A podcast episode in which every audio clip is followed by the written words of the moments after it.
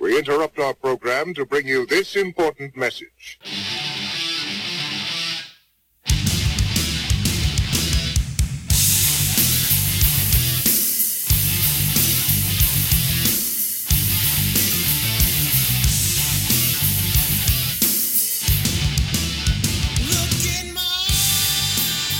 Welcome in to the Break in the Action podcast. I am Brooks Carter, your host.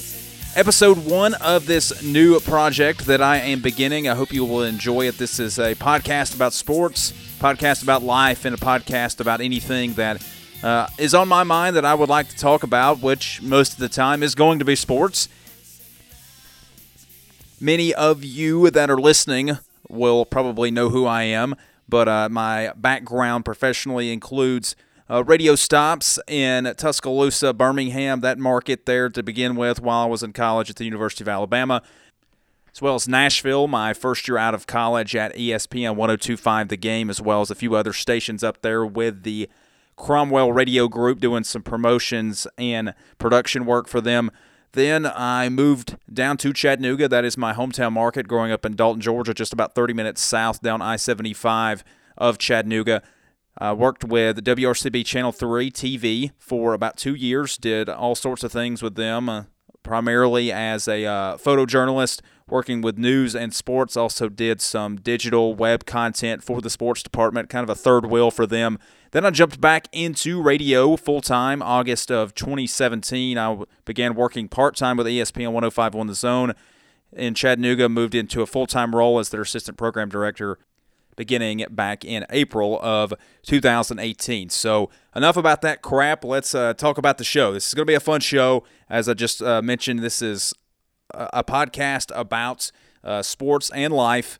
And each week, we are going to feature uh, a guest uh, from my fraternity of guests, I guess, for a lack of a better term, is what I will call them. Most of the time, it's going to feature somebody that uh, I, I, am good friends with within the industry, the sports media industry, and they'll hang out with us for 30 plus minutes or so. Uh, this week, we're going to be joined by uh, Jamal Williams, as I know him, now professionally going by Jamal St. Cyr. Uh, he worked for WDEF Channel 12 in Chattanooga. He and I co hosted a podcast together with ESPN 1051 The Zone on their website called The Fifth Quarter. He's awesome, and he and I have great uh, interaction and chemistry and stuff. So, looking forward to having him uh, come on from the uh, nearly 30 episodes that we did. We always have a good time. So, looking forward to catching up with him. He's now down in Jacksonville as a weekend sports anchor with a TV station down there covering the Jaguars and everything else going on uh, with sports down on the first coast, as Jacksonville is known.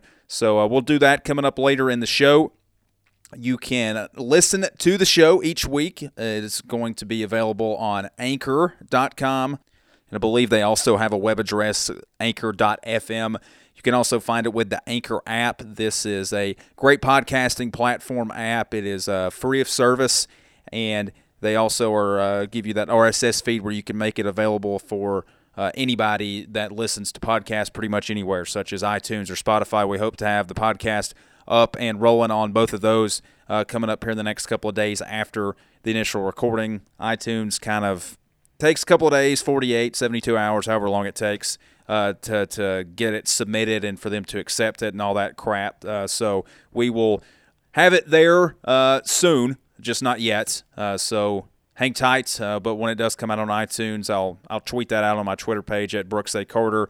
Uh, shameless plug there for my Twitter page. So find it there and subscribe so you get notified when new episodes come out of Break in the Action. So uh, let's go ahead and get into it. Each week, I'm just going to kind of jump right in with stuff that's on my mind uh, in the sporting world. Uh, just relevant to, to what's current, and we'll do that each week. So let's begin with the MLB playoffs. As I'm sitting here uh, recording, I am watching the Atlanta Braves in game one of the NLDS uh, taking on the St. Louis Cardinals. They uh, have home field advantage in this series, finished with the second best record in the National League. So let's start with that series. Braves, huge Braves fan uh, growing up in Georgia, huge Atlanta sports fan in general. The Braves are trying to win their first postseason series since 2001. Think about that. It's been almost two decades for a team, an organization that dominated for the better part of 15 years, won 14 consecutive division titles from 1991 through 2005. Only one World Series to show for that. They made it to several World Series 91, 92, 95, 96, 99. They made it to five, only got that one championship out of it, which I know a lot of Braves fans are still bitter about. But in, incredible run nonetheless of, of how consistently good that they were. And even still, the last four years of that run 2002, 03, 04, 05 where they still made the playoffs. They didn't win a single series that year uh, during those four years, and then even since then, they've made the playoffs uh, a couple of times there under uh, Fredi Gonzalez in the back half of uh, uh, the last couple of years of Chipper Jones' career, as well as with Bobby Cox. They made it uh, when he was still there before he retired, and now they made it last year as they've kind of dipped down as they they had the rebuild where they were one of the worst teams in baseball, and now last year and this year they've now won back-to-back NL East champion or uh, NL East division crowns, and they still have not won a playoff series since 2001, and I think that is something they're looking to change, and I think they will change. Uh, the Cardinals had a good year this year. Uh, I think it was a, a, bit, a little bit surprising. I, I, expected the Cubs to be coming out of that division, uh, especially considering all the great talent that they still have there. Um, still coming off that World Series run just a couple years ago. So, uh, good season by the Cardinals to get here, but but the Braves have been such an outstanding team, especially here in the second half of the season. They got their players uh, healthy. They had uh, Ronald Acuna and Freddie Freeman both kind of nicked up the last week or so of uh, the regular season. They they gave them some time off, and they are claimed to be 100% healthy coming into this series, and hopefully they can take care of business uh, as you have heard that's where my rooting interests lie. Now, on the other side of the uh, National League, in the NLDS, you've also got the Dodgers and the Nationals. The Nationals uh, won in a comeback fashion in the wild card game against the Milwaukee Brewers. And a little surprised by that. The Nationals have had just horrendous luck in the postseason. They had a great second half to get there. Uh, this was a team that people uh, weren't really sure what to expect from them this year. I think some people thought they were had the possibility of being good, but uh, th- they still thought they would finish behind the Phillies, who didn't even finish first in the division this year. You know, they, they let go of Bryce Harper, and maybe that's what it was. Maybe maybe getting rid of Bryce Harper enabled them to finally advance in the postseason. This was the the first time going back to that Brewers game that the Nationals were even able to advance uh, in in the postseason. If if you want to count that, it's it's kind of like a play-in game, but they have the daunting challenge of taking on the Los Angeles Dodgers, the two-time defending NL champs, but they haven't been able to win the whole thing, and that is the is is got to be the, the biggest storyline of the National League. Of all four teams there, I, th- I think it's the, the Los Angeles Dodgers – can they get back and can they finally bring the whole thing home? Clayton Kershaw, that is the big elephant in the room with him with his career. Uh, he struggled occasionally um, throughout his postseason career. He is a guy who is a future Hall of Famer. He's been the best pitcher consistently in baseball over the last five plus years. And this team has been right there on the cusp all the time, it seems, in the last five years. And now they're looking at two opportunities that they've missed to win the World Series. And we all know how hard it is to get back to that stage. And having not won it, that that's, that is by far, in my opinion, the biggest storyline in the National League uh, playoffs is can the Dodgers get back and can they finally win it? And if they do get back and don't win it, then they start turning into uh, the conversation of the Buffalo Bills by losing at that point three consecutive uh, world championships, approaching that, that territory the Bills had with losing uh, four in a row uh, in the Super Bowls back in the early 90s. So moving over to the, uh, the uh, American League, won't spend too much time here. But uh, you got the Astros and the Rays. Rays are one of the, the true Cinderella story, I would say, of this postseason with one of the lowest payrolls in baseball. Kind of, a, they had a good year last year, but were stuck in a division behind two teams with the Red Sox and the Yankees that won 100 plus games. And it's hard to do a damn thing when you got those two teams in your division like they had last year. Historically good, uh, a historically good Red Sox team that wound up winning the World Series. Uh, so the Rays, though, have come out and, and, had a great year this year. Wound up finishing ahead of those defending champion Red Sox, and they play their way in with a win over the uh, Oakland Athletics in the wild card game to get into the ALDS. Now they're taking on an Astros team that boasts a legendary pitching rotation uh, with a, a, three three guys at the top of your rotation that I believe can rival that of of Smoltz, Glavine, and Maddux. Still going to take those guys from the 90s.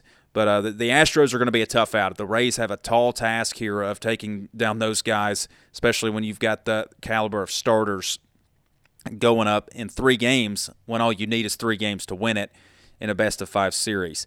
Now, the one that I think that's going to be the most fun to watch, especially if they replicate what they did in the regular season, is the Yankees and the Twins. Both teams finished 1 2 in the MLB and total home runs hit on the season. Twins with 307, Yankees with 306. Really close. I mean, literally, I mean, just right down to the wire. Either team could have wound up finishing first with that. But with the Twins finishing first, they break the Yankees single season record for team home runs, which, by the way, was just set last year.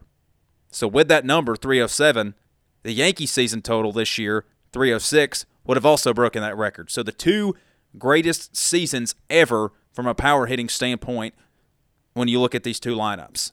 And they're going against each other in a playoff series. We're going to see balls flying everywhere. This is going to be fun to watch. There's one series that I, if you have no allegiance to any team, and, but you just want to watch the MLB playoffs, watch this series. So let's go on to some college football here.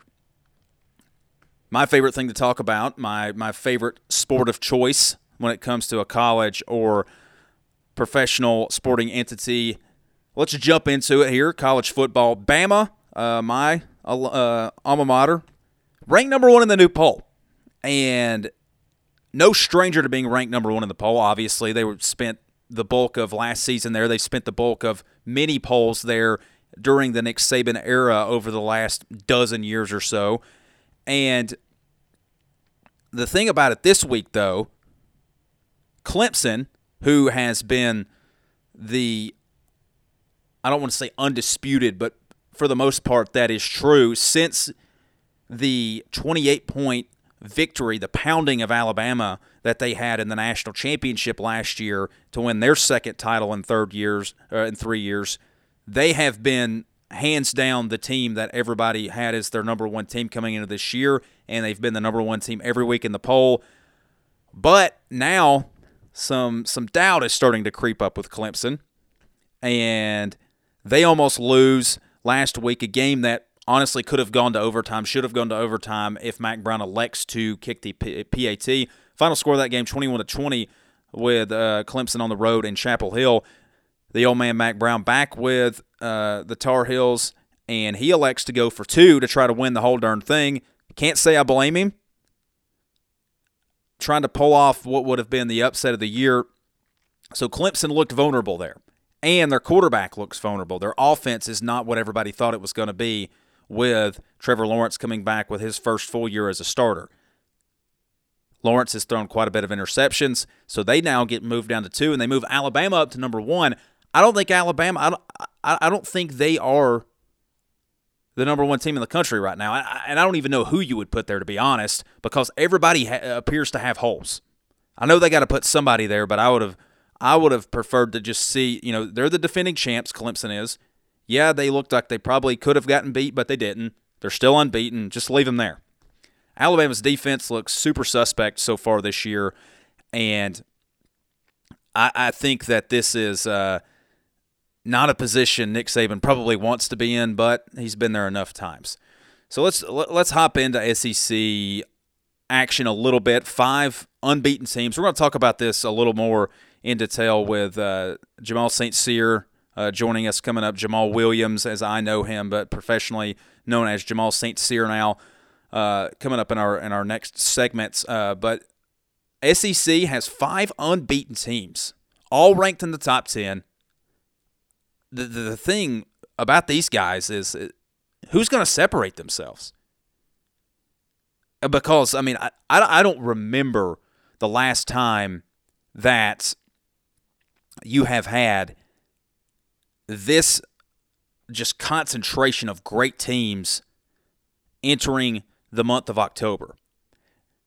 It's it's been a while, uh, just in general. Uh, I think you have to go back to 2012 was the last time I remember five SEC teams being ranked in the top 10. You might have even had six that year. That was Johnny Manziel's Heisman Trophy winning season. You had uh, Alabama, you had LSU up there. You also had Texas A&M, who I just mentioned.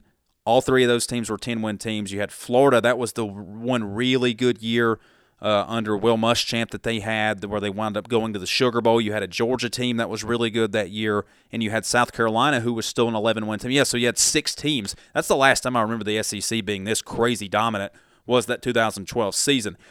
Now, looking at it, though, I'll, it's going to play itself out. It always does, and in this case, it, it, it surely will because all five of these teams wind up playing each other for the most part. You've got Auburn with the most brutal stretch as they have to play all four. Game day in Gainesville this weekend as you have Auburn taking on Florida on the road at the Swamp, a game that we have not seen there with these two opponents since 2006, which I'll save that conversation for a later day.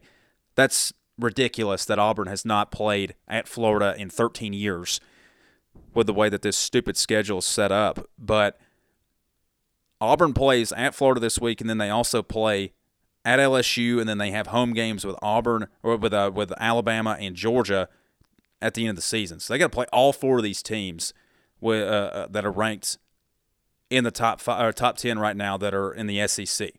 Bama plays two of them. They play LSU and Auburn. They play um, LSU at home, and then at Auburn you got Georgia who plays Florida, obviously down in Jacksonville. Then you've also got them playing a road game at Auburn. LSU plays three of them. They play Auburn and as well as the Florida Gators with their permanent crossover game, and then they play Alabama as well. Florida plays Auburn this weekend, who we just talked about, as well as the Georgia Bulldogs and LSU. So this is going to work itself out. But uh, if I had a prediction here, I actually go back to my SEC Media Days vote. I picked Auburn to finish second in the West. And I told some people that I decided to do that, and they thought I was crazy.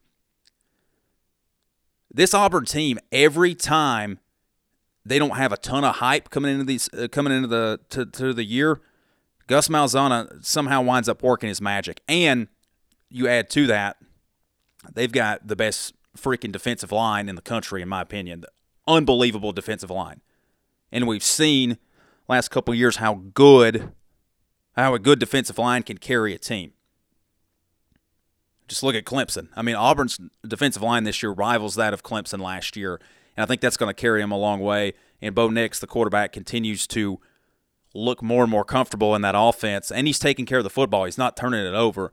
So this this Auburn team, I think, if you look at it, is the scariest of the teams, but their schedule's just so crazy hard. I mean, they, they could finish eight and four and nine or nine and three and still be one of the best five or six teams in the country. And if that happens, they're not even going to sniff a New Year's Six bowl or be anywhere close to an SEC Western Division crown. Uh, so, so I, I think that's I, th- I really believe Auburn is the biggest threat to Alabama in the West uh, over LSU in my opinion. LSU's defense looks total suspect, and this offense is glamorous that they have with Joe Brady bringing him in as the pass coordinator uh, that, that Coach O has done. And Joe Burrow looks great. These receivers look awesome. And I know they're just chalking people up offensively right now.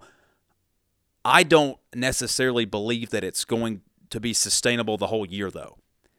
And as suspect, kind of similar to that of Alabama, as suspect as this defense looks, I think teams are going to be able to score points on them. They, they gave up 38 to Vanderbilt, they gave up 38 to Texas. I, I, think LSU's probably still got two losses out there somewhere. Uh, Georgia, I don't think I still don't think they're going to have any problems in the East. Uh, you're you're looking at a team with Georgia now that has won 14 consecutive SEC East games, and Florida. Maybe they're better offensively. I still don't quite know. Uh, with Felipe Franks being out for the year, Kyle Trask taking over at quarterback, I'm still just not sure of the Florida Gators going to find out a lot about them this weekend. So to finish out the opening segments here of the show, going to continue with some SEC talk here, and let's go up to Rocky Top here. No, we're not really going to talk too much about the one and three start that the Vols have had. It's that that has been well documented uh, across the entire Southeast.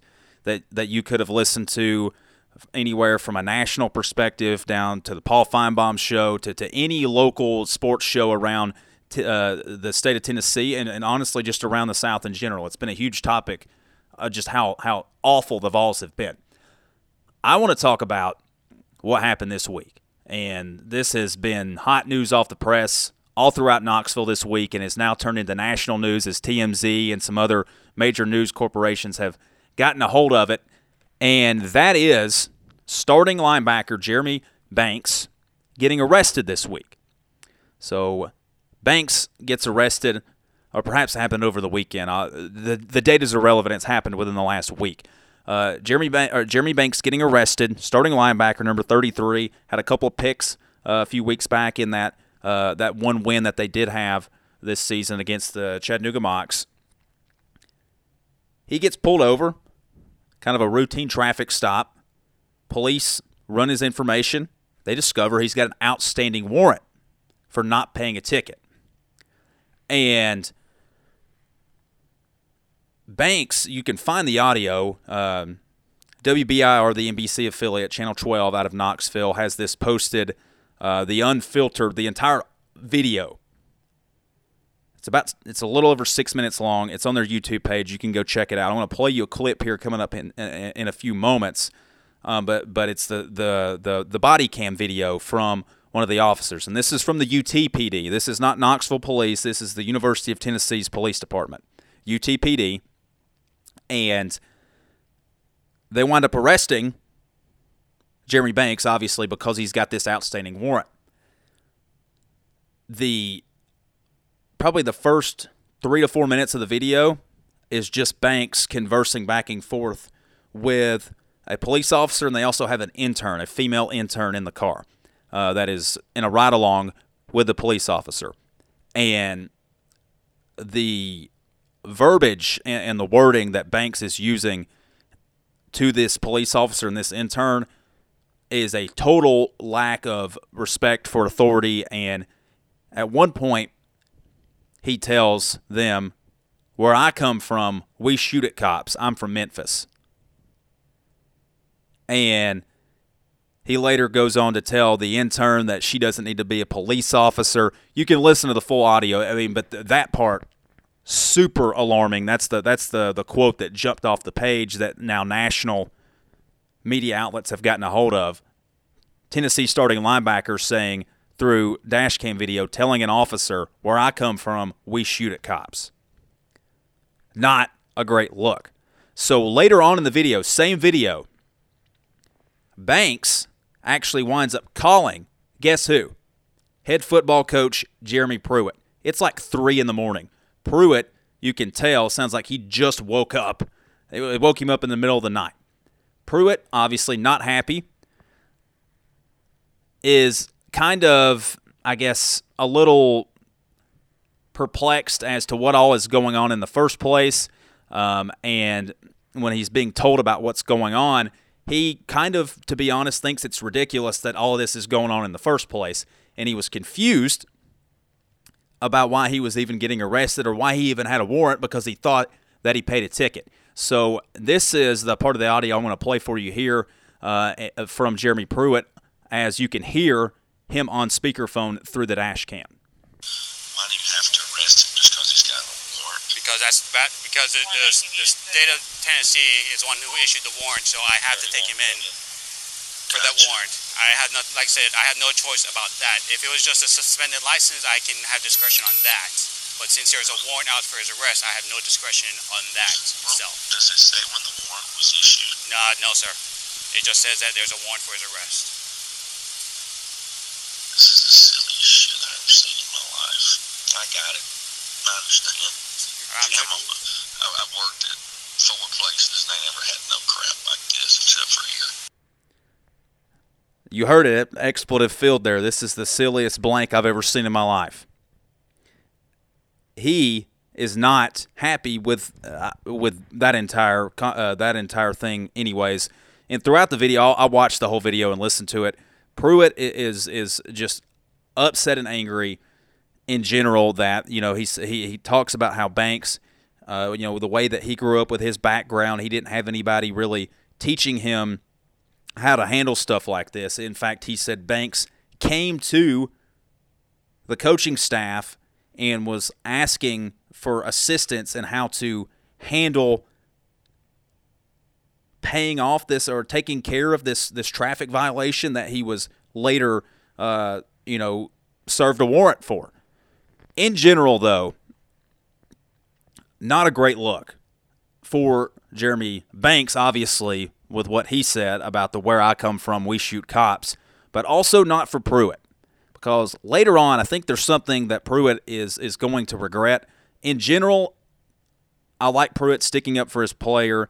This is not that huge of an offense. It's it's not a it's not a big deal what Banks did. It's a huge deal what Banks said and in his interaction with the police officer. I think that's something that he obviously needs to to reevaluate it and and take and learn a lesson from in, in the way that you interact with a police officer. You just don't ever know how things can escalate, especially when you're talking to them in a threatening manner. But in general, the offense is not is not a significant thing. So I get Pruitt trying to stand up for his player, but the last thing that he says that you hear in the video right at the tail end, he says, "Go ahead, do your civic duty, man." If there's a warrant out for your arrest and you get pulled over, the cop is going to take you to jail. Doesn't matter how or why, what happened that, that led to said person getting a warrant. That guy's doing his job. I mean, I, I just the, the the matter in which Pruitt kind of went at uh, went about saying that. I, I just I, I, don't think that was uh, probably a positive thing to say, and, and I don't think that that's a great look. And it just adds on to everything that has been going on this miserable start to the season as they prepare to host one of the best teams in the country this week in the Georgia Bulldogs. So, coming up next here on Break in the Action, the Break in the Action podcast. We're going to be joined by our first guest ever on the show, and that'll be Jamal St. Cyr from Jacksonville, a great friend of mine, former co host of mine with the Fifth Quarter podcast. And he's going to join us and hang out for a little while and talk about a multitude of things, including uh, Minshew Mania going on down in Jacksonville that he's had the chance to cover, as well as Jalen Ramsey, who has made NFL headlines throughout the first few weeks of the season uh, with his trade demands and request. We'll also talk a little bit of college football as well as some other topics. So stick around. This is the Break in the Action podcast. We'll be back after this.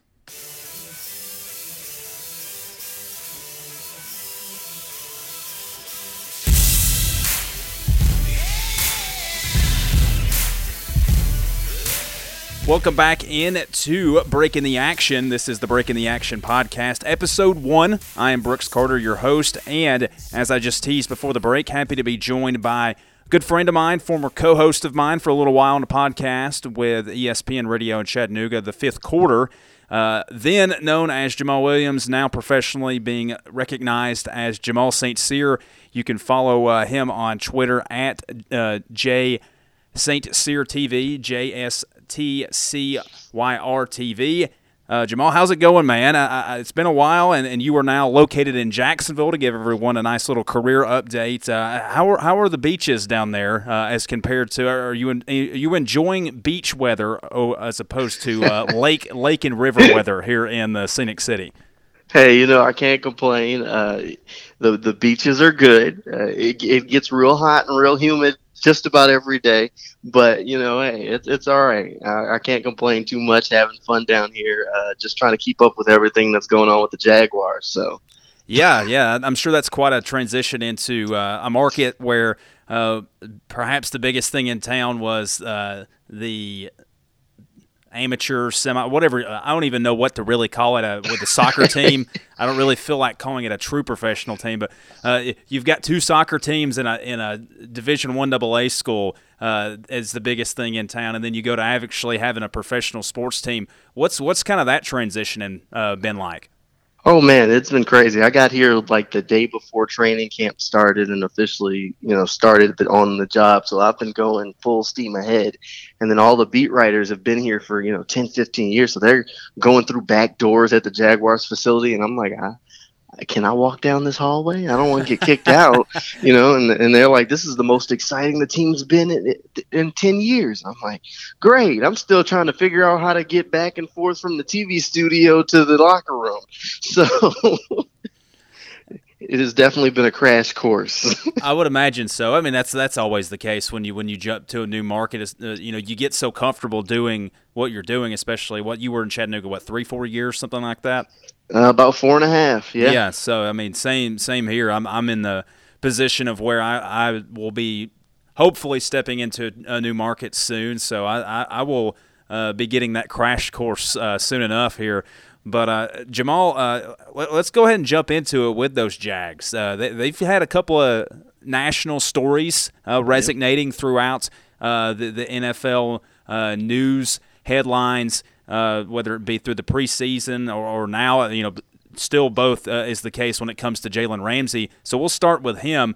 Uh, what, what has that been like? I'm sure you know since you've come come down there. Uh, that was one of the more polarizing players that, that I'm sure that you've uh, gotten an opportunity to even come in acquaintance with uh, during your uh, broadcasting career. Uh, a, have you actually gotten to interview him? And B, j- just kind of talk about that whole situation. You know, the, the Jalen Ramsey situation is one that you everyone's on different sides of the coin. And really, the way I look at it at this point is, you know, there's been a shift in professional sports where uh, probably through the 90s and 2000s, and even before then, the team had all the power. And then you have this push for power from the players in the NBA, and now we're seeing that really start to head over into the NFL. We saw guys like Le'Veon Bell force his way out, and Melvin Gordon kind of trying to do the same thing. And now, I, you know, Jalen Ramsey is sort of pushing back against that authority now, and kind of doing the same thing. So people are either pro player or pro organization, and that's where a lot of the, the disagreement on how Ramsey's handling the situations goes. Uh, a lot of people saw the blow up in week two on the sideline with head coach Doug Marrone. Ramsey said, you know, outright that he doesn't have a problem with Doug Marrone. He doesn't have a problem in the locker room. A lot of people like to paint Jalen Ramsey as this big locker room problem. The players in the locker room love Jalen Ramsey. So that is a complete an absolute lie. Jalen Ramsey has taken, you know, the the whole storyline and been able to control it because he goes on different podcasts and just airs his and, and vents his anger there and lets you know, so he's controlling the narrative. Uh, and he's made it clear that Tom Coughlin, who is basically in charge of football operations for the Jaguars, said something that he deemed disrespectful after that Texans game to him. And, you know, he Ramsey straight up said, you know, once there's a loss of disres- of respect for both sides, it's just time to part ways. Uh, we know Ramsey wants a new contract. He asked for it before the season. Jaguar said no. And outside of Joey Bosa, when Ramsey was drafted, he was drafted fifth three of the guys outside of Bosa have all gotten their contract extensions. Goff's gotten one, Ezekiel Elliott's gotten one now. So Ramsey's that guy that's sitting there like, look, man, I'll play this contract. Now Tom Coughlin's going to disrespect me. I only get to play in the NFL for what, 15 years if I have a great career?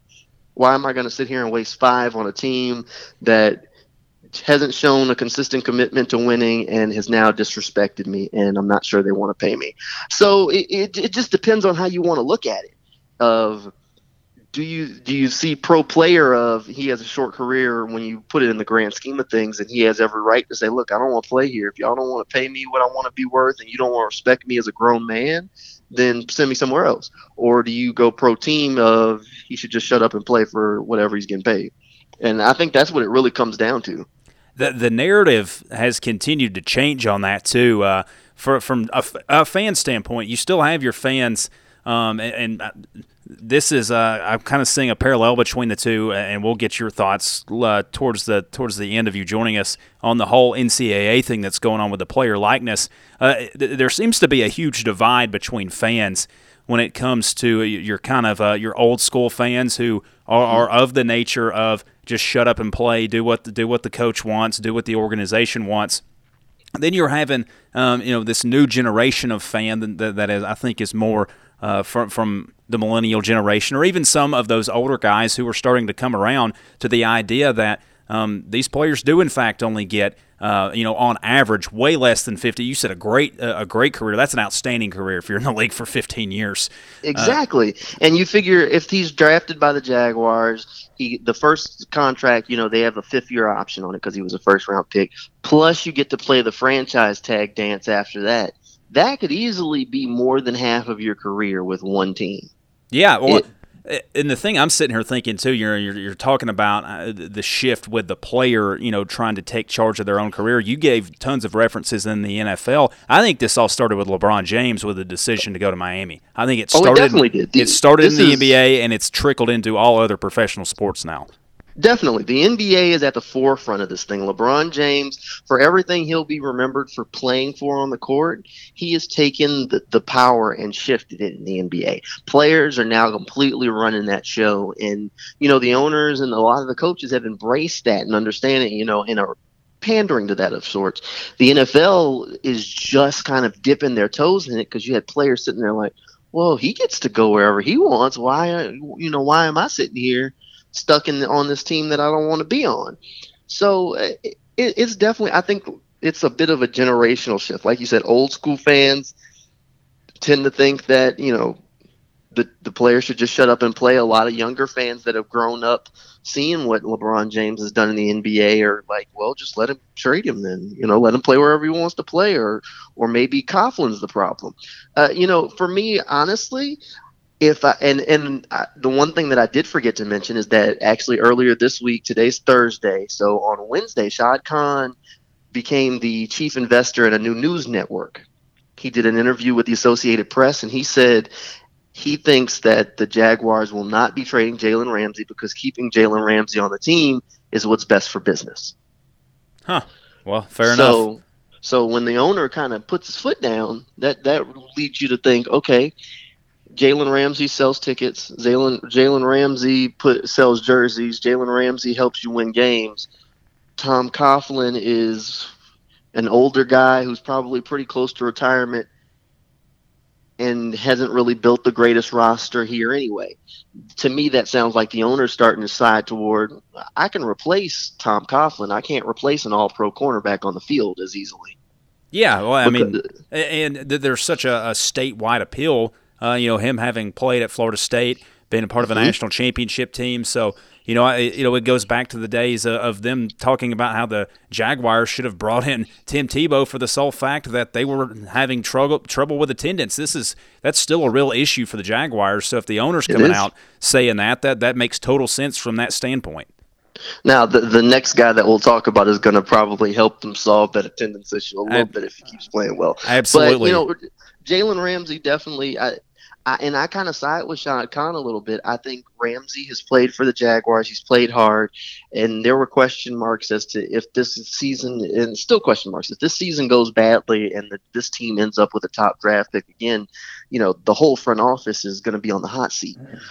If I'm Shad Khan, I'm not trading Jalen Ramsey, not right now, because it, let's say you trade him and you get their asking price of the two first round picks. Now I got two first round picks and a brand new front office there's no guarantee that those two first round picks turn into anything good. No, no. Anything, so I, I know I have an all pro corner. If there's a possibility that I might have to clean house in the front office anyway, and that's his only problem, I'm, I'm saying no. Y'all can't trade him. I'll make that decision when it comes time. If I decide that you people will still be here because I know I can replace a coach, I can replace a general manager, I can replace a president of football operations with people that will be as good, if not better. I don't know if I can replace a Jalen Ramsey. To have a cornerback who can, you know, say, all right, I want DeAndre Hopkins or I want Julio Jones and actually slow them down, you, you know, that makes the defensive coordinator's life so much easier. And guys like that are few and far between. Yeah, and I mean, I actually just heard somebody um, earlier today talking about this on a sports radio show that I was listening to, uh, talking about how they think that uh, you know, f- looking across all professional sports, playing defensive back in the NFL is probably the hardest position of any sport uh, in the world right now because of the way that the rules are set up and how sophisticated passing games are now, and how much of a disadvantage just from the rule book that defensive backs are set up at. So when you've got a guy that, that is premium talent like Jalen Ramsey, uh, I tend to agree with you. Now you just teased to this a second ago, and uh, talking about selling selling tickets and stuff. Minshew Mania has taken over in Jacksonville. Uh, you know, people who were familiar with uh, Washington State uh, went crazy over him last year, but that was just that one small uh, little corner of the state of Washington. Now the the country uh, is getting exposed to it at the NFL level. We had the Uncle Rico segment that was on uh, Sunday NFL Countdown last week. And uh, he, he's he's on uh, Minshew Mania is is the, the, the Twitter header for like the, the, the header photo on on the Jags page. Now, th- this is nuts, man. Uh, this is not what anybody, including yourself, I'm sure, just coming down to the market, expected from the Jags this year after signing Nick Foles, a Super Bowl champion. Let me tell you that this stuff has gotten completely out of hand. The Jaguars are literally selling two game ticket packages right now. And if you buy the ticket package, they give you a fake mustache, a headband, and you get to take a picture with all of it on on the field. That's how legitimate Minshew Mania has gotten. Nobody saw this coming. The Jaguars went, uh, uh you know, lost all their preseason games. Minshew looked terrible on the field during preseason. You're talking about a sixth round pick who comes in, and we're questioning if he even should be the backup quarterback. Like, do you really want to go into the season with a rookie sixth round pick backup quarterback who played, you know, one good preseason game and three bad ones? Uh, it, so nobody saw this coming. I, would be a liar if I said, "Oh yeah, I knew Gardner Minshew was going to be great." No. But the kid is so likable. Uh, you know, when you when you talk to him, he's down to earth. He's not letting any of this attention go to his head. He's got some he amazing quads too. he does have some amazing quads. Uh, he's co- he's the, coming the for first, Saquon Barkley, man. And he and he the, the thing is, this is really who he is. Before anybody really cared about him, the first time I saw him showing up to the Jaguars facility, he was in jean shorts that were up to show his quads. He was in a tank top and a headband and some and some aviator sunglasses. This is just who he is, and people are are loving just who he is. I mean, you he has tons of stories. You know, the one of the ones that, that I think probably my favorite one was when you know he turned down Nick Saban to go be the backup quarterback at Alabama. He was going to be the third stringer there. Yeah, and he wanted to be a GA be a football coach. Yeah, GA. That's amazing, yeah. man.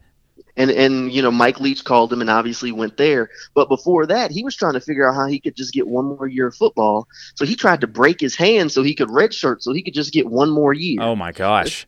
He he literally drank was taking shots of jack and hit his hand with a hammer. And he said he got he hit his hand twice before he realized well maybe this isn't a bad uh, isn't a good idea because my hand's not going to break. Like you know you're talking about a guy who just wants to play football. He he is authentic and people love him for who he is.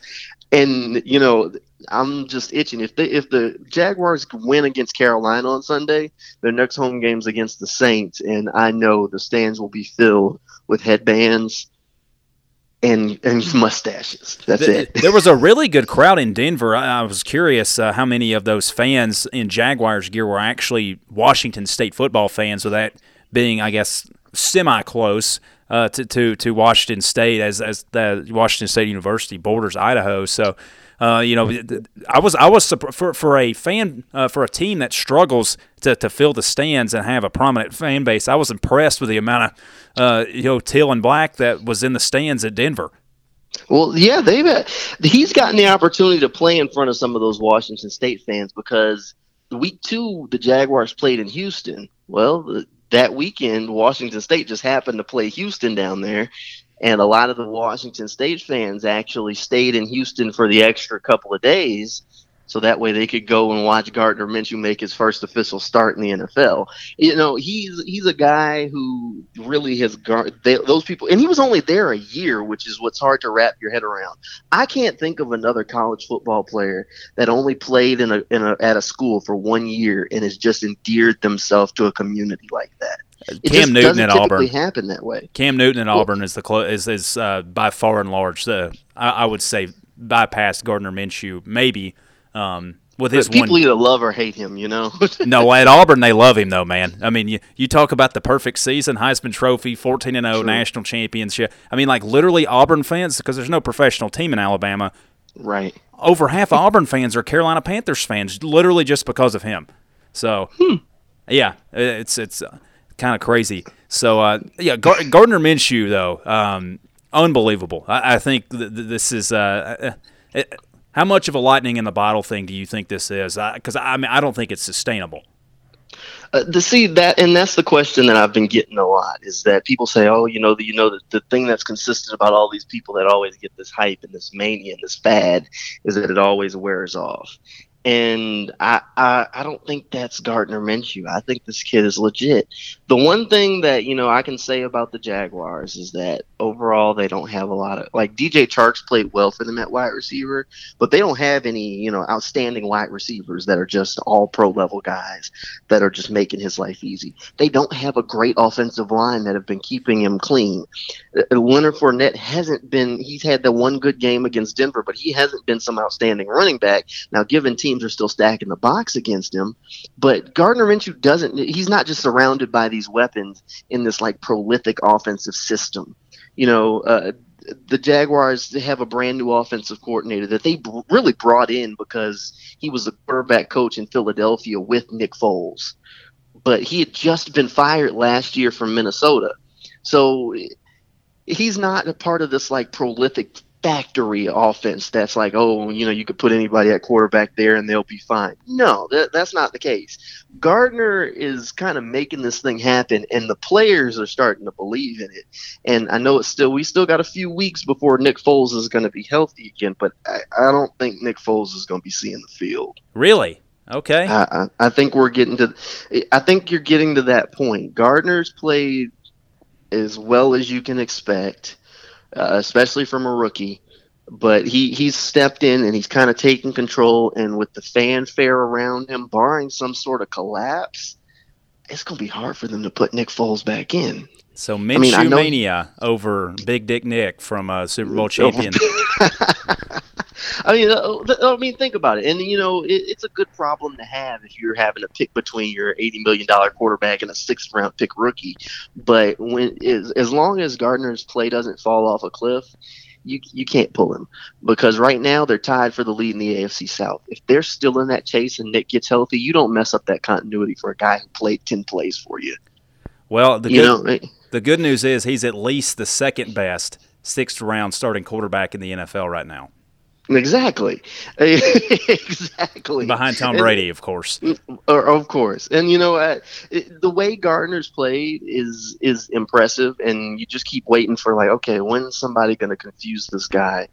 And you you look at the advanced stats, and all of his advanced stats are great now. Great, all of everything. You, you know, he passes the eyeball test. Every once in a while, he makes one of those plays where you just go, "Wow, that's that's crazy." So. It, I, I don't think he's just a fad. I think he just has, you know, a bit of that it factor.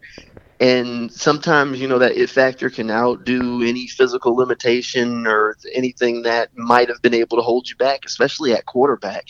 Because if you can get the guys around you to believe in you, that's all that really matters. Yeah, that's true. That's true.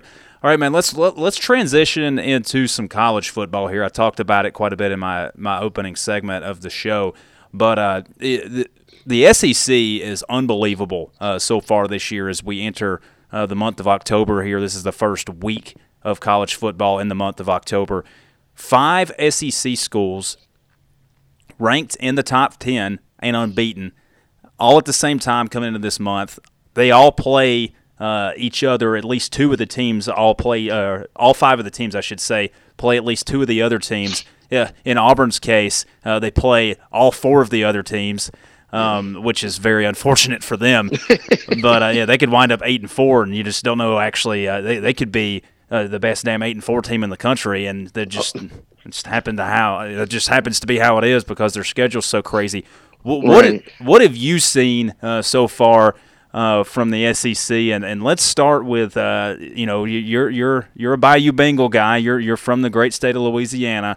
Uh, right. what, what, what have you what have you seen from uh, Joe Burrow and, and the LSU Tigers as they look like a totally? I mean, I mean this this is like uh, something unlike anything I've ever even imagined seeing at LSU, especially under Coach O. the, LSU has finally embraced offense. Like you know, in years past, everybody would sit back and you know we're like, all right, man, we got these great wide receivers out here. We got a great running back. We got decent offensive linemen. The defense is always lights out, but all we do is hand the ball off on first down, hand the ball off on second down, third down. You try and throw like a little crossing route to pick it up, and it's like. It's like beating your head into the wall. You're like you're watching all these schools run these spread offenses with far less athlete power than LSU had. And now it's like Coach O finally woke up and said, you know what? We're going to do like they're doing. And Joe Burrow, I don't know where, you know, all of this came from. And maybe it's just the system change, but he looks outstanding. Like LSU finally has an offense that can put up some points. So eh, it, just finally happened. This this is the first time in the school history Joe Burrow's putting up number. He's rewriting the passing record book at LSU because they've just never had an offense like this before. How, how pissed are OBJ and uh, Jarvis Landry sitting up there in Cleveland watching this team play right now? Man, every former LSU player has all, they've all been going off saying, you know, I wish I'd have played in this system when I was there. Leonard Fournette's even said it.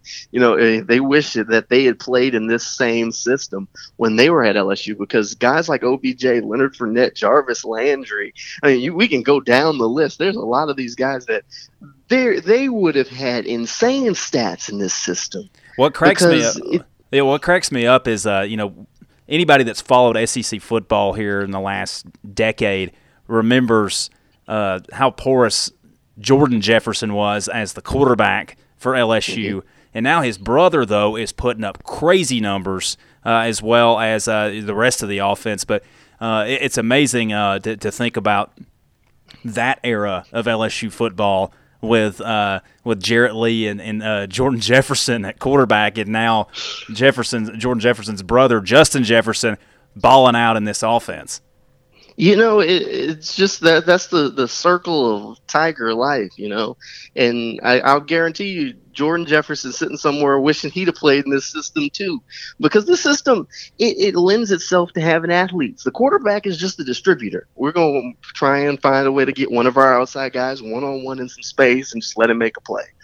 Simple enough. And it makes sense, you know, it, instead of just playing that power offense that LSU traditionally wanted to play, which you know played right into the strength of every other SEC school Yeah. because that's what every SEC defense loaded up to do. Nah, you're not going to run the ball on us. That's essentially what they said. That's why you've got so many defensive linemen and linebackers from the SEC and the NFL because that's what they're used to seeing. Yeah. Well, I, uh, first off, let me get on you. You can't make a circle of life reference when talking about tigers. That's only for lions. only for lions. Uh, you're right. You're right. I mean, Uh, it's, still, it's still big cats, right? It's close enough. But they they have stripes though, man. That's that's that's specifically reserved for lions. Circle of life is for lions. All right, fair enough. Simba, Mufasa, they're all going to be pissed at you for that one. So we we got to correct that for sure. Uh, l- looking around the rest uh, of the conference, uh, Alabama number one in the new poll. Kind of surprised about that. I talked a little bit about that in uh, the, the last segment of the show because Clemson. Clemson probably should have gotten beat uh, against North Carolina last week. I think that oh was my goodness! that was I the, North Carolina would have pulled it off. I that was the upset. That was the upset everybody was wanting to see in college football this year. hmm I, I honestly thought they were going to. Uh, the way it's looking right now, and I know it's still early in the season. I was sitting down trying to pick my four for the playoff, and I, and unless Clemson steps it up, which they typically do, but right now I, I, I don't know that I could put them in my four. Uh, just you know, with with what I, I'm expecting and what I've seen, I, I don't know that I can put them in. The, So- the quarterback play from Trevor Lawrence has been nowhere near what any of the other teams towards the top have looked like. You look at all the teams around Clemson in the top, you know, six, we'll say. You know, Tua Tagovailoa looks is putting up numbers even better than what he did last year. Unbelievable. He's on pace to throw like 69 touchdowns, dude. Un- it's, it's incredible. Uh, then you know Jake Fromm is as consistent as ever and continues to take care of the football and look good and, and be impressive when he needs to be. Joe Burrow looks fabulous. We just talked about him. Jalen Hurts looks like the next Heisman Trophy winner for Oklahoma as a transfer quarterback. Mm-hmm. Uh, and then Justin Fields has been, you know, just yep. putting up monster numbers. Uh, we saw what he did last week in the primetime game against Nebraska. Trevor Lawrence is is the the anomaly there, man. He he's thrown an interception in almost every game so far this year, and he's only had one game where he's put up decent um, numbers against Syracuse. He threw for threw for over 400 yards, but he still threw two picks in that game. For, I mean, for it's, Christ's sake, the guy only threw for like 90 yards against Charlotte a couple of weeks ago, man. It's crazy when you're talking about all this offensive excellence and mentioning the SEC because you know typically we think well they're have, going to have a really good defense and a pretty good running game and an okay quarterback. There's this is insane how good the offenses in the SEC are right now. Oh, I know. But yeah, Trevor Lawrence hasn't been getting the job done early in the season, but that's what Clemson's done the past couple of years. They know that barring some sort of crazy mess up, they're going to end up in the playoffs. And that's when they always turn it on, and all of a sudden we're like, oh my God, Clemson's so great.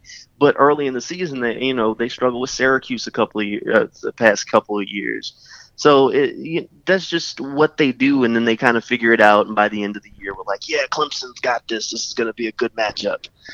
So uh, their, their sure schedule, probably... though, man, their schedule's awful. I mean, they don't have. They literally play no ranked opponents the remainder of nope. the season then you think about their one big game was against a Texas A&M team that mm-hmm. appears to be way overrated this year. Could have lost to Arkansas, who's one of the worst Power 5 teams out there last week. And then their other marquee game, Syracuse, who was a preseason top 25 team, the only other ACC team in the top 25, winds up getting blown out by Maryland. Like they let yep. Maryland hang 63 on them the week before Clemson comes into town. Their schedule looks awful.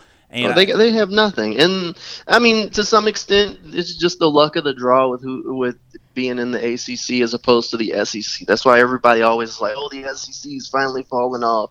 No, th- these other SEC schools are just purging one another. Like you said, Auburn could end up with four losses, but still, you know, be one of the best teams in the country. That sucks when you look at it on paper. Like in a couple of years, without paying any mind to it, you'll look at it and say, wow, they had four losses. That was a bad year for Auburn. But it's possible that oh, if we're looking at like, you know, they lose four three point games to top ranked teams, and we're just like, man, this is insane in the SEC right now. So, it, you know, sometimes you get lucky and it just works out that way. But, you know, Clemson's probably going to end up running the table, barring, you know, something insane happens, it, which it probably won't. And maybe, who knows, maybe the playoff committee looks at that schedule and says, y'all ain't played nobody. Y'all don't deserve to be here. that ain't going to happen. They're defending champs. It's not, and, and we know that, and it sucks to some extent because you know to some, but they do make these schedules so far out. It's tough to really say like it's not like they made it in the off season. And they're going to play some dog crap team from the Coastal Division in the ACC championship again, like a five loss Pittsburgh team last year. So that yep. just adds an extra game of, of crappiness to their schedule. Uh, yep. l- let's talk about the NCAA as we kind of put a bow on it here, Jamal. Uh, the, the the big ruling everybody's got to take about this. Uh, and I wanted to get yours, especially considering you were a former uh, NCAA athlete yourself at Division Two, uh, Clark Atlanta. Uh, going, you know, base, you know, basing it off your experience as an NCAA athlete, I know the, the, the level of competition is is considerably down from just a money standpoint, uh, a financial aspect uh, with what you were playing at and, and the and the top level of college football. But just from a sheer athlete standpoint, what are your thoughts on you know not being allowed uh, to, players not being allowed to use their likeness all these years, and, and where do you think this thing is going and how it's going to have an impact uh, moving Man, forward? Look, the first and foremost, let me go ahead and put it on record. I just hope this whole thing brings NCAA football back to the gaming councils. I just need a new game. Is that, is that literally your top priority out of all this? that, that, that, I mean, it's one of them. You know, look, I, I think we need a new NCAA. It's been too long. I'd like one to come. I'm just saying. I'm just gonna put it out there. You can just but get I, the I, roster update, man.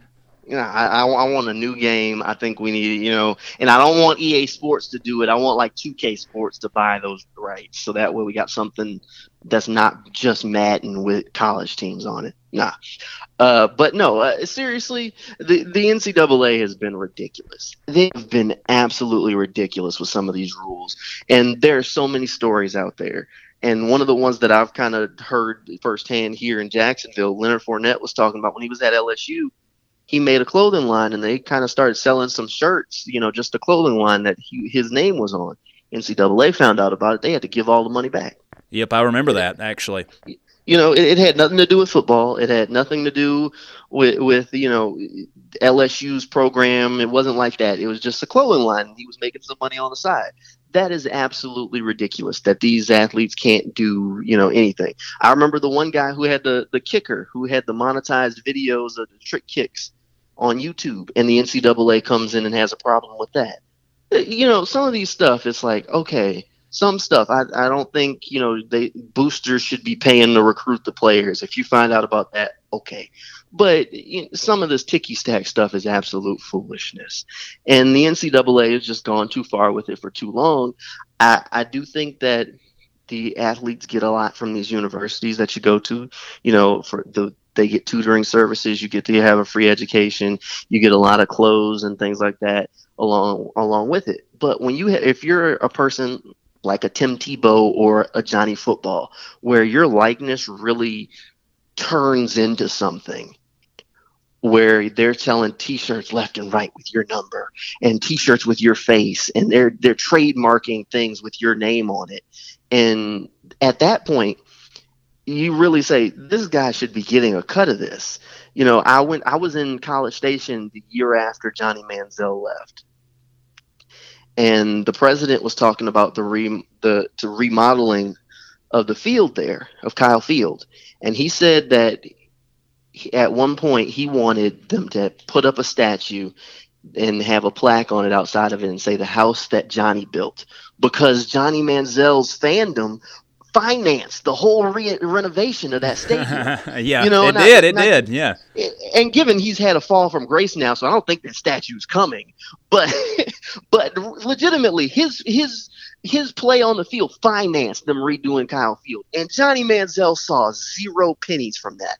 I don't think that's right. No. Like if you you know, and that's my stance on it. I, do most athletes really garner that sort of thing? No, but you know, if, especially if you're a, a, huge name, a Tim Tebow, a you know, a, a Tua Tagovailoa right now. Yeah, yeah. You know, if you're a guy like that, yeah, you need the the, the school needs to cut you a check you, you need something because they're selling T-shirts with your face on it.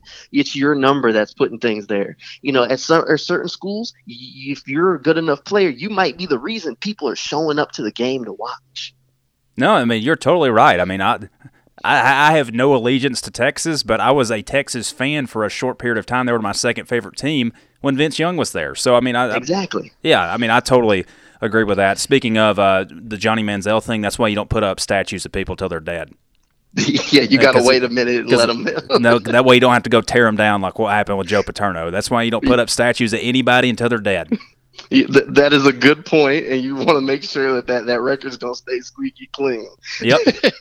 you got to wait till they're six feet under, and you can look at their entire life uh, in their in uh, their perception to the public before you can build a statue of them. That's that's something I've kind of stuck by, stood behind because Nobody wants to see the footage of somebody's statue being torn down, and that no, that, that would probably bad. have been the case had they went ahead and built one of Johnny Manziel. Yeah, if they'd have done that, they definitely or or trying to hide it or something. So yeah, it, it's it's definitely safer to wait till they're dead.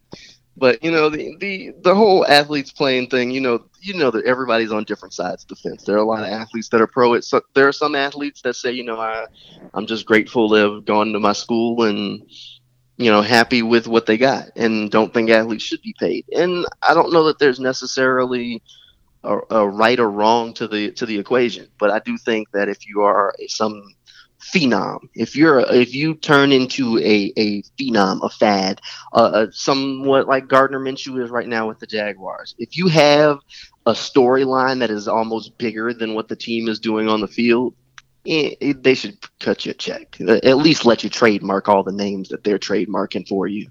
Yeah, no, I agree, man. I agree. And and like you said, maybe this results in a new NCAA football game coming out. I wouldn't See, mind, that'd be good. I wouldn't mind. I wouldn't mind March Madness basketball coming back. I would not be mad at either one of those things. The college baseball game kind of sucked, so I'm okay without that. Nah, we don't need that one. we, we don't need that. The the March Madness game would be so hard now, though, with so many people doing the one and done rules. Goodness, Yeah, you're right. You're right about that. I I, I don't even know if I want to go in there and try and build a program because I'd be so mad. I get a five star recruit and then he declares for the draft after the season. Well, there used to be there used to be an option where you could turn off the declare early thing. Oh, I'd have to turn that off. Oh yeah, I'd be upset. I'm trying to build a program here, and you know, my players keep leaving. All right, Jam- like Kentucky. yeah, exactly. Jamal St. Cyr with us here on the Break in the Action podcast. Thanks, man, for making time with us this evening. Best of luck and continued luck on everything going on down there in Jacksonville. Reminder: you can follow him along on Twitter at J St. Cyr TV. Thanks, man. Hey, I, I had a blast, man. Anytime. Absolutely. You can follow him on Twitter. That is at J, uh, J Saint Cyr TV. And uh, keep up with everything. He's got some good videos. Uh, if you want to follow more of the Minshew madness, Jamal is your man to follow. So uh, go ahead and do that. And uh, Jamal, we will uh, catch up later down the road, man. Thanks for uh, hanging out with us for about a half hour. Hey, thanks for having me on, Brooks. And once again, uh, Jamal St. Cyr. You can follow him on Twitter at J St. Cyr TV.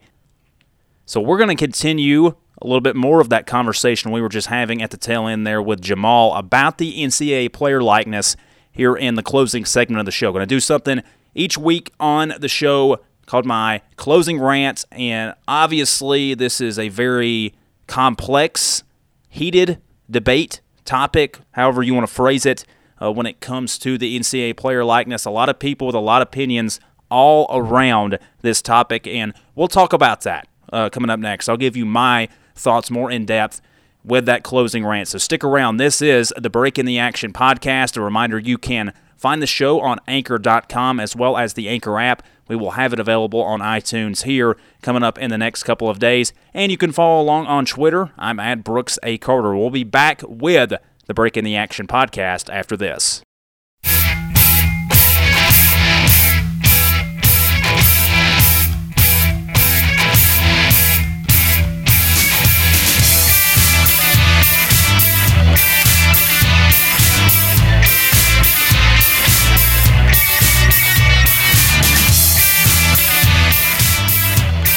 Welcome back into the Break in the Action podcast. Here, I'm your host, Brooks Carter. Thanks for listening along to this inaugural episode here. As I mentioned before the break, teased ahead, I'm going to do something in the final stanza of the show each week where I give you my closing rants. And starting with a big topic that is got t- several people ranting all across uh, the country right now. Anybody that is interested or intrigued or just anything by college athletics, fans of college athletics, has an opinion on this. And that is regarding uh, the law that has been passed in California and now appears to have several states following suit with players, college athletes being allowed to monetize, make money, sell their likeness. Something they have never been allowed or able to do under NCAA rules.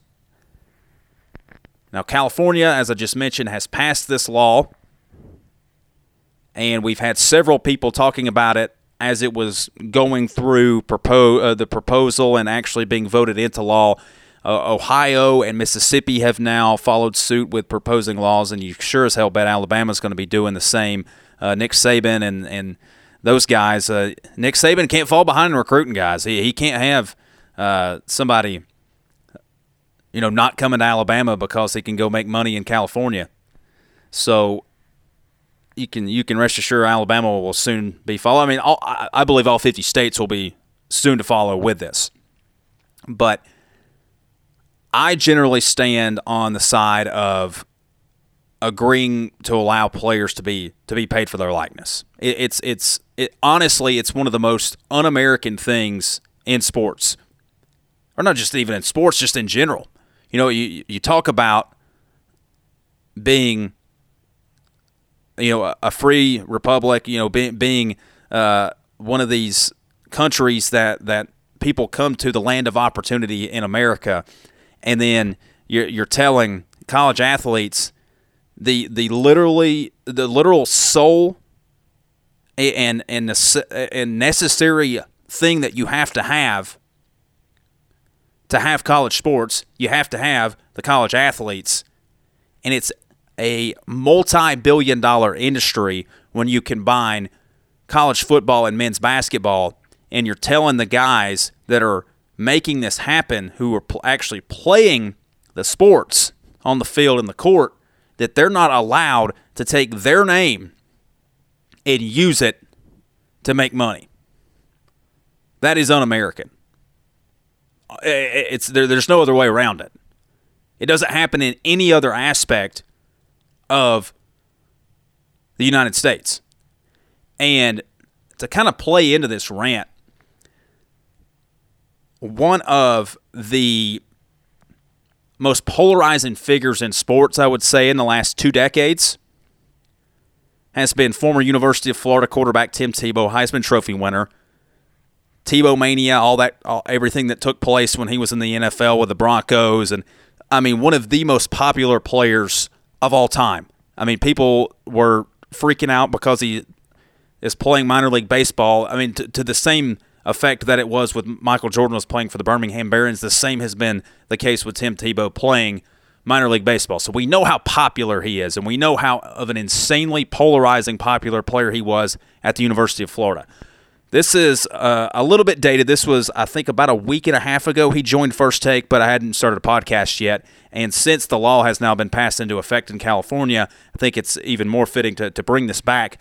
But Tim Tebow joined First Take, audio courtesy of ESPN. He was on there with Stephen A. Smith and Max Kellerman, and this were this these were his thoughts on the whole issue of player likeness and being able to, to monetize your name. I feel like I, I, have a little credibility and knowledge about this because when I was at the when I was at the University of Florida, I think my jersey was one of the top selling jerseys around the world. Uh, it was like Kobe, LeBron, and then I was right behind them, and I didn't make a dollar from it. But nor did I want to because I knew going into college what it, what, what it um, what it was all about. I knew going to Florida, my dream school, where I wanted to go, the passion for it, and if I could support my team, support my college, support my university, that's what it's all about. But now we're changing it from us, from we, from my university, from being an alumni where I care, which makes college football and college sports special, to then, okay, it's not about us, it's not about we, it's just about me. And yes, I know we live in a selfish culture where it's all about us, but we're just adding and piling it onto that, mm. where it changes what's special about college football. Tim. We turn it into the NFL, where who has the most money, that's where you go. That's why people are more passionate about college sports than they are about NFL. That's why the, the, the, um, the, stadiums are bigger in college than they are in the NFL because it's about your team. It's about your university. It's about where my family wanted to go. It's about where my grandfather had a dream of seeing Florida win an SEC championship. And you're taking that away so that young kids can earn a dollar. And that's just not where I feel like college football needs to go. Fair, There's man. that opportunity in the NFL, that's but fair. not in college football. Now, generally, I actually like Tim Tebow and, and tend to agree with his takes on stuff. I totally disagree here. Totally disagree here. You talk about the different backgrounds that these guys are from. Some of these players that are coming into college, their families could use that money now. Not three years from now, not four years from now when they get into the NFL, like he's alluding to. They could they could use it right now. They're from poverty, man. They live in awful situations. Their mom or grandma or whoever they they are living with, are single parents, anything. I mean, it could be it could be a family of four. Uh, the parents are working their asses off, man, to make ends meet for their family. They could use that money right freaking now. And I think that's what it boils down to. The, that's my biggest issue with this is the fact that it is a multi-billion dollar industry. College sports is between college football and men's basketball. And the players cannot even the players that are making it happen can't even use their own. Uh, it's the Olympic model. It's the Olympic model. You don't have to pay them a salary, but at least let them have endorsements, man. I mean, you're. I mean, Michael Phelps. How much money? I mean, he was not allowed to be paid through the Olympic model. That's how it works with the Olympics. In case you didn't know that. But how much money has he made off of endorsements because of how good he was? Okay, Tim Tebow didn't want to make money while he was in college. Okay, fine. Uh, fine. I mean, why? I don't know why you wouldn't want to. But you know, you look at the polarizing figures. Jamal just talked about it last segment. Tua Tagovailoa. Why? Why would he not want that right now? I know he'll be in the league next year, but he also could snap his ankle in half or you know end his career have a have a Joe Theismann injury it'd be done. He could this could happen next week and he could be done. Never earn a dime in the NFL but if he would have had the ability in the last couple years to sell his likeness he could have been making money already. It's just crazy man. It's crazy that it's even gone on for this long and I think that this is a change in a culture that is necessary. There's a ton of baggage that's going to go with it. I don't have time to totally get into all of that. Uh, uh of of just uh, it's going to take a while for itself for it's to figure itself out. But I think this is a a positive start, a, a, a push in the right direction for college athletics to at least allow them to use their own name to make some money. We're not paying them a salary. At least let them use their own name to make some money. Hope you guys have enjoyed the inaugural episode here of Break in the Action, the Break in the Action podcast. We will be putting out new episodes every Thursday night. They will be available. I'll tweet them out on my Twitter page at Brooks A. Carter on Twitter. I'll have it available um, through Anchor, anchor.fm, as well as the Anchor app that you can download. It's free on iPhone and Android. And we'll have these available on iTunes as well as the other uh, podcasting platforms that you may choose to listen uh, through. We'll have that updated, as I mentioned back at the top of the show. Um, it may take uh, you know two or three days to get everything approved and ready to go through those other services outside of Anchor. So uh, thanks for listening uh, along to the inaugural episode. We'll be back next week. Until then, have a great week, guys.